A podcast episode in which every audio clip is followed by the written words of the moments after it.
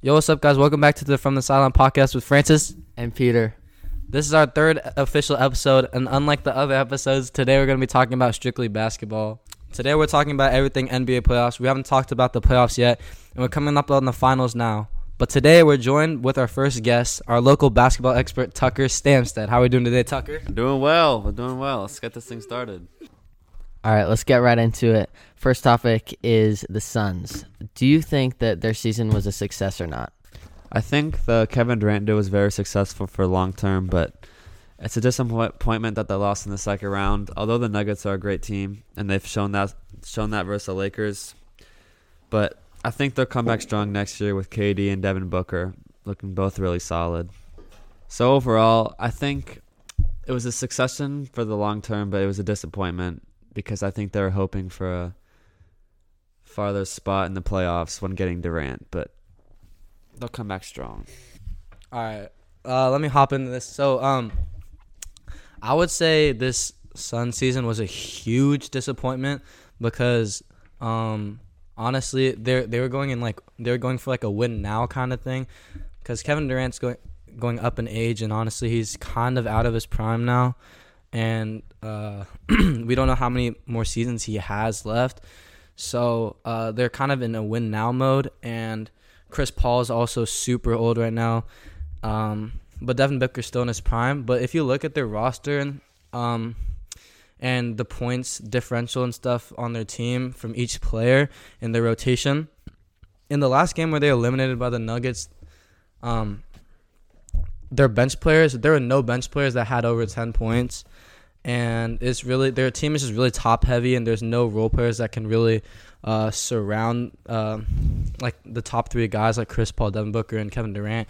And also, Chris Paul is very injury prone, and he's always uh, falling out in the playoff time. So I think this season was a huge failure for the Suns, and honestly, I think they're gonna do even worse next year. I'm gonna have to agree with Francis here. I think the Sun season was an, a failure. Um, even though they made it to the second round, I think their championship window has closed. Kevin Durant, he's getting up there in age. Chris Paul probably gonna retire in the next one to two years, maybe even this off season. Um, I just like I don't think that the they don't have really a chance anymore. Devin Booker, he's obviously super good, but I don't think he can carry a team to a championship like a LeBron or someone like that. So yeah, I do think this season was a failure, and the Suns' championship window is closed. All right, I agree. I agree. Um, we're gonna move on to the next topic. Uh, so my next question for you, Tucker, is as a player, who do you like more? Because Embiid just came off an MVP, but we saw him in the clutch in the playoffs and how he performed, and we've also seen how Jokic has performed, and he's uh, the former back-to-back MVP. So who do you like more as a player, Jokic or Embiid currently? I think Embiid is just a big whiny baby. I mean, he's obviously a very skilled big man. He can shoot, he can drive in the paint, but Jokic is just he's just a facilitator. He can do everything. That's why they call him the Joker and he's just a better team player. And look, and we can obviously see Jokic is in the finals and Embiid is already out. So I'm gonna have to agree with Tucker. I think that Embiid is just a big crybaby. Just gets a lot of fouls, and he never shows up in the playoffs.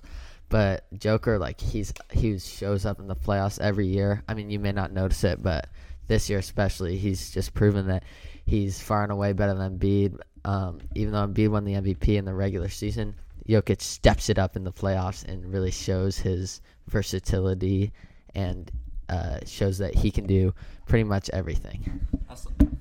Um, I'll agree with you guys in saying that Jokic is a better player currently because honestly, I feel like uh, most people would say that, but I don't think that Embiid is really a crybaby or anything like that. He also his role players and his bench players haven't been doing much for him, and I understand that he didn't really he didn't even take a shot in like the final minutes of the fourth quarter in their elimination game, which is pretty bad, but their bench players are really not helping him out at all. I mean, his best, his second best player on the team was Tobias Harris, and when you have like an MVP, former MVP player like James Harden, like you kind of expect more from him. And Embiid was really carrying this workload of this team. And last year, I thought he should have won MVP too. Tucker has something he wants to say. Well, if you watch a 76ers game, it's just it, it's extremely painful. I'm not gonna lie. I don't enjoy it at all. And when you watch a Nuggets game, you just see Jokic flying the ball around all his teammates, doing flashy stuff, and it's really entertaining. Yeah, I'll agree with you there. Um, Jokic does make the game more entertaining with his facilit- facilitating and stuff. Um, but also, I would argue that his surrounding players in his team are much better than Embiid's surrounding players. And like Embiid and Jokic have di- very different style of games. Like Embiid is uh, also a really great three point shooter, like Jokic, but they don't have the same play style when it comes to like, the post. Like Embiid is much more dominant of a post player, but Jokic is much more of a facilitating center and uh, and a shooting center. He plays more like a guard. Well, uh, Embiid's a true center.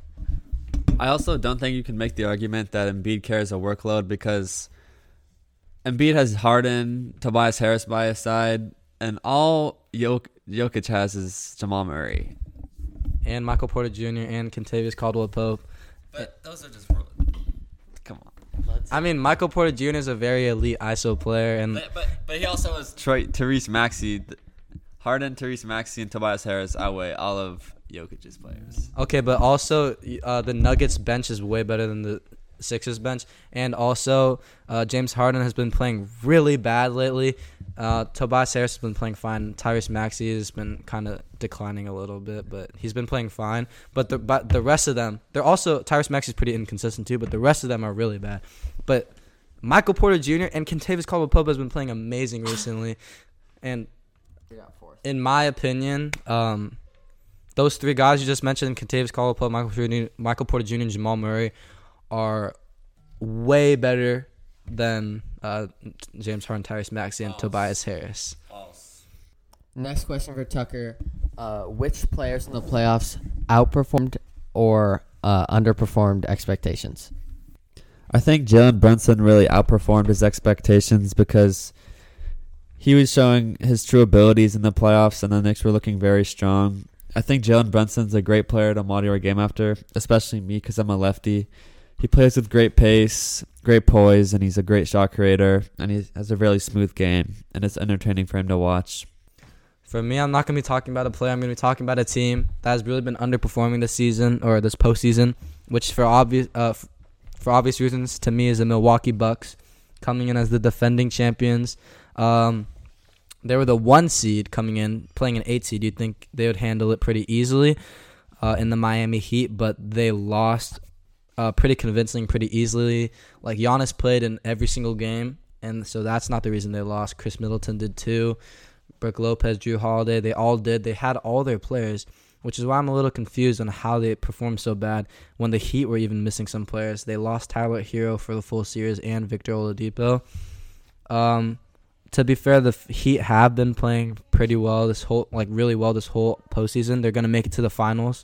Uh, they're up three one against the Celtics, but still, that's not a good reason. Coming in as a defending champions with arguably the best player in the world on your team, you can't be losing to an eight seed, uh, in that little amount of games. Like, so to me, they're the team that uh, underperformed the the most. Uh, for the player that uh, overperformed expectations, even though he's widely regarded as a great playoff performer, I think Jimmy Butler still overperformed. I mean, averaging 38.9 points um, is just like ac- absolutely insane. I think he's solidified himself as an all-time playoff performer. People are going to remember him for stepping it up in the playoffs. He only averaged 22 points during the regular season, so stepping it up almost 17 percentage points is really crazy.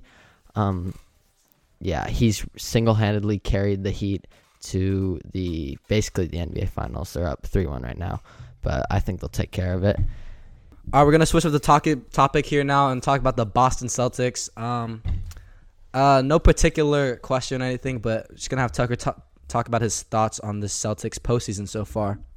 I think so far in the series, it's been a huge disappointment because they have too many superstars to be down three one, and this, the Heat. I don't think they have enough weapons to keep up with the Celtics, but somehow they're up three one, and Jayson Tatum is too good of a player to not be performing like he usually is.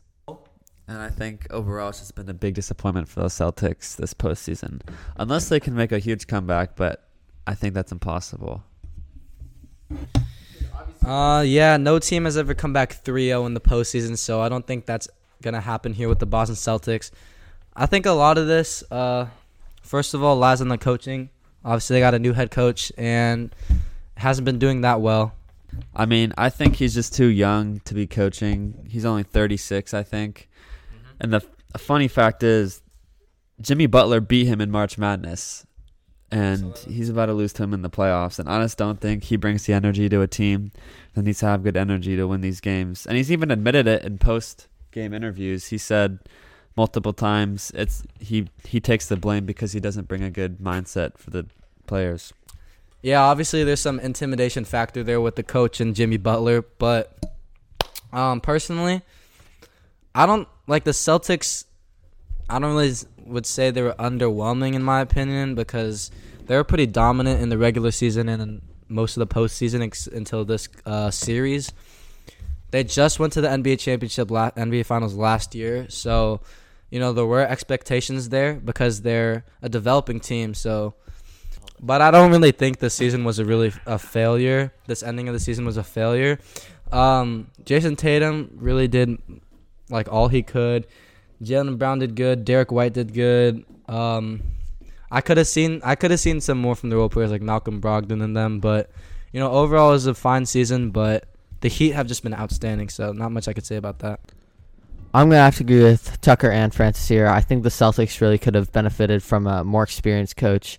Having that young coach in such a crucial playoff series is really like not the best idea, and it really showed. But I don't think their season was a complete disappointment. They had a great regular season, dominated the, in the playoffs mostly, but they really met their match when it came to the Heat. The Heat just have really dominated them in every single category in this series. Jimmy Butler's shown that he is probably the best playoff performer in the NBA, and he's just dominated the Heat throughout this whole series.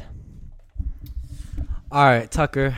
I have another question for you, Tucker. Um, so I want to talk about the Clippers. Okay, so what do we think? What are our thoughts on the Clippers right now? Because I mean, what that Kawhi, Paul George postseason happened like pr- a pretty long time ago, and they've had no postseason success with them. So, what are your thoughts on those two superstars on one team with no uh, performance in?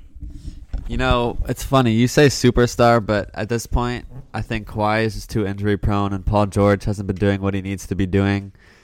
So I think the Clippers are on a hard downfall because they're both just out of their prime and not doing what they're supposed to be doing for this team.